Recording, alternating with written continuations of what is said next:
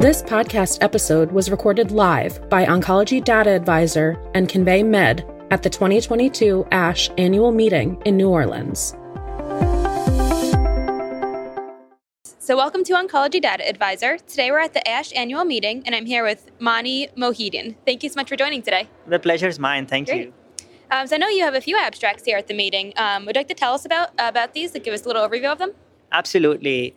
Um, so one of the abstracts that we have here uh, looks at um, the prognostic value of 1114 translocation in patients with multiple myeloma receiving anti-CD38 therapy. So there's been some preclinical work that has shown that patients with 1114 myeloma have lower expression of CD38. So that raises the question, would that does that translate to CD38 therapy being less effective in these patients? So we leveraged data from a large data set, the Flatiron data set, to look at this question. So we looked at a cohort of relapsed refractory myeloma patients, all of whom were receiving anti-CD38 therapy, and we compared outcomes between those who had 1114 and those who didn't have 1114. Broadly speaking, we saw that outcomes were very similar. Um, and so what you can sort of infer from this is that, you know, broadly speaking, CD38 therapy seems to be effective even in 1114 myeloma. And, you know, the lower CD38 expression th- that you see in those cells doesn't necessarily translate to reduced efficacy. Um, the way we did our analysis, we're actually sort of looking at the prognostic value of translocation 1114 in those patients. Um, and it sure seems that in the relapse refractory setting, 1114 myeloma doesn't having 1114 doesn't seem to be a negative prognostic factor another interesting signal that we saw and this is super preliminary and i you know might just be statistical noise is that in 1114 myeloma amongst those patients receiving you know cd38 therapy it seemed that having additional high risk cytogenetics did not adversely impact outcomes now is it that the daratumumab or the isatuximab is um, is overcoming those high risk features. I don't know. It's again super preliminary, but that was an interesting analysis that we did. This paper will be out soon in Blood Cancer Journal, hopefully over the next week or so. Uh, but that was one interesting analysis that we did. So the second one um, that we did was um, a topic that's very close to my heart and I think about a lot um, was how does PFS correlate to OS? So, how does progression free survival correlate to overall survival in multiple myeloma trials? Um, and then, how is progression free survival characterized in myeloma trials? Is it ever reported whether it's a clinical progression or a biochemical progression? I think it's important to know and differentiate between the two. So, in this study, um, which is the most updated and largest surrogacy analysis ever done um, for patients for, for multiple myeloma, we basically did a systematic review, identified all randomized trials for multiple myeloma over a 15 year time period, looked at those trials that reported PFS and OS, and then basically did a formal correlation surrogacy analysis for the hazard ratios of PFS and OS. Um, so, if looking at the surrogacy aspect of the question, we found out that overall, if you pool all myeloma trials, and we had like 41 trials, which is a pretty large surrogacy analysis, PFS does not correlate well with OS and this correlation is especially poor in newly diagnosed myeloma. Now, this is a you know it's a complex topic, and I think that we have to acknowledge that the current system has worked, right? Like this current system where people are getting approved, where you know drugs are getting approved based on PFS, has led to patients with myeloma living longer and having more therapeutic good options. But I think we're at a crossroads now where we're trying to get MRD, measurable residual disease, established as a surrogate for PFS and that's pretty tricky because when PFS is not a good surrogate for OS, you don't want to link another surrogate to PFS. And I think that's one cautious thing we have to be cautious about. Um, because as things get better and better, we shouldn't lower the standard, right? Things are getting better, but you also should keep up the standard for approval so that good drugs enter the market that actually benefit our patients. The other thing we found is that we only found one trial amongst all the trials we looked at that actually clearly demarcated whether a progression event was clinical or biochemical. That has immense uh, prognostic uh, value. So we kind of need to know, right? Are these patients on trials?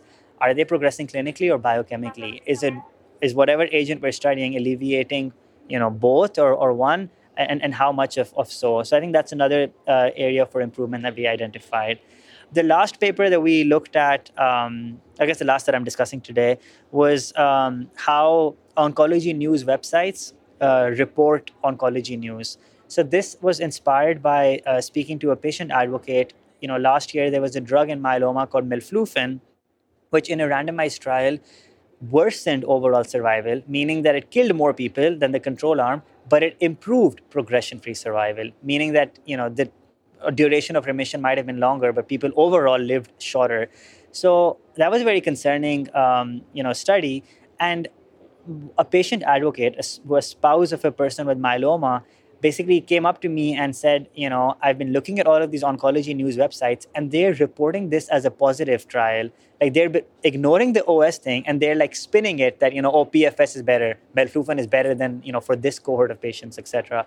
That was very disturbing. So we studied that systematically. We looked at all oncology news reporting that came out of that event and we found out that almost all of it was positive. That got published in Lancet Heme.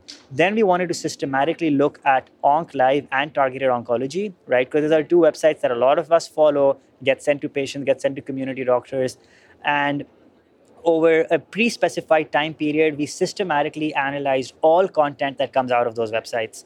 And we basically found out that almost none of the content is critical never is a conflict of interest reported, right? So there are people, and it's expected that there'll be some conflict of interest, but it's never ever reported. Um, and um, the, I think that there's a lot of, a lot of overgeneralization, a lot of hype, and a lot of spin in the content that's reported. I was I'm I'm very glad that I actually met with OncLive today, and we discussed a way to sort of productively move forward and uh, because you know we have the same goal we want to like provide good news information to patients and to community doctors and to other academic doctors so a very productive discussion and i think hopefully something good will come out of this uh, but yeah that's a small summary of, of some of the research that i um, had the pleasure of being a part of at this meeting It's Great, thank you so much. It's oh. a two really great presentations and a very interesting study about the um, oncology news. Yeah, well. the pleasure is mine. Great. Yeah, thank you so much. Of course. Um, one other question I would have is um, obviously oncology data advisor is a smaller news uh, site compared to like OncLive or targeted oncology. But would you have any advice for like the type of content that we curate or how, just like how to improve quality of, of you know what we absolutely we so that's such a good question. Um, and i think that a lot of the the stuff that we studied and the findings that we found are actually generalizable like to more to all oncology news uh, media websites. And i think moving forward like some of the solutions that we discussed and i'm not saying that you i, I think you guys are doing a great job but uh, i think one of the things is um, i think it's important to have a balanced perspective and have some sort of critical content. Um, so i think that if you know if you look back and all of the content that you've produced is like laudatory and and, and you know just like positive reporting, then I think that there's something that you're missing because you know there's a lot of negative trials. There's a lot of trials that are underwhelming. There's a lot of things in oncology that despite our best efforts don't succeed so i think systematically looking back and seeing how much of your content is universally positive versus negative would be a good start we spoke about having a bunch of uh, advisors that are independent uh, who can help like make sure that your content is critically rigorous um, so you know, having some sort of like a panel that you, you, you can sort of refer to, who can like quickly look over your articles and make sure that it's critical enough. Reporting conflicts of interest is obviously optional for for you all. Like you're not mandated by the government, but if um, I, I, think it's it, it would add to the rigor of the content if you had to report conflict of interest of the interviewees who uh, who who you're interviewing. Um, and then you know in the article that you actually uh, gets published online having a direct uh, link to the actual like data you're citing. So don't make it difficult for the people to find that article because we found that sometimes it's not reported. Like you have to like you know spend a lot of time to get the source article. And then um, whenever possible like if you're talking about risk reduction include like absolute risk reduction and relative risk reduction as well right? So because it can be you know you can spin a three week benefit of progression-free survival into you know 30% improvement right that's what one study where we looked at OncLive, uh, how OncLive reported that's what they did so trying to sort of add context and um, and it's difficult um, but these are some some early steps that, that can be taken to help improve the content. That's super helpful. Thank you. We're always looking for ways to improve yeah, our content. The pleasure so is absolutely mine. Yeah. Great. Well, thanks so much for stopping by today and talking. The it was pleasure great is mine. Thank you. you again. I appreciate you. Thank you for listening to this podcast, recorded live at the 2022 ASH annual meeting by Oncology Data Advisor and Convey Med.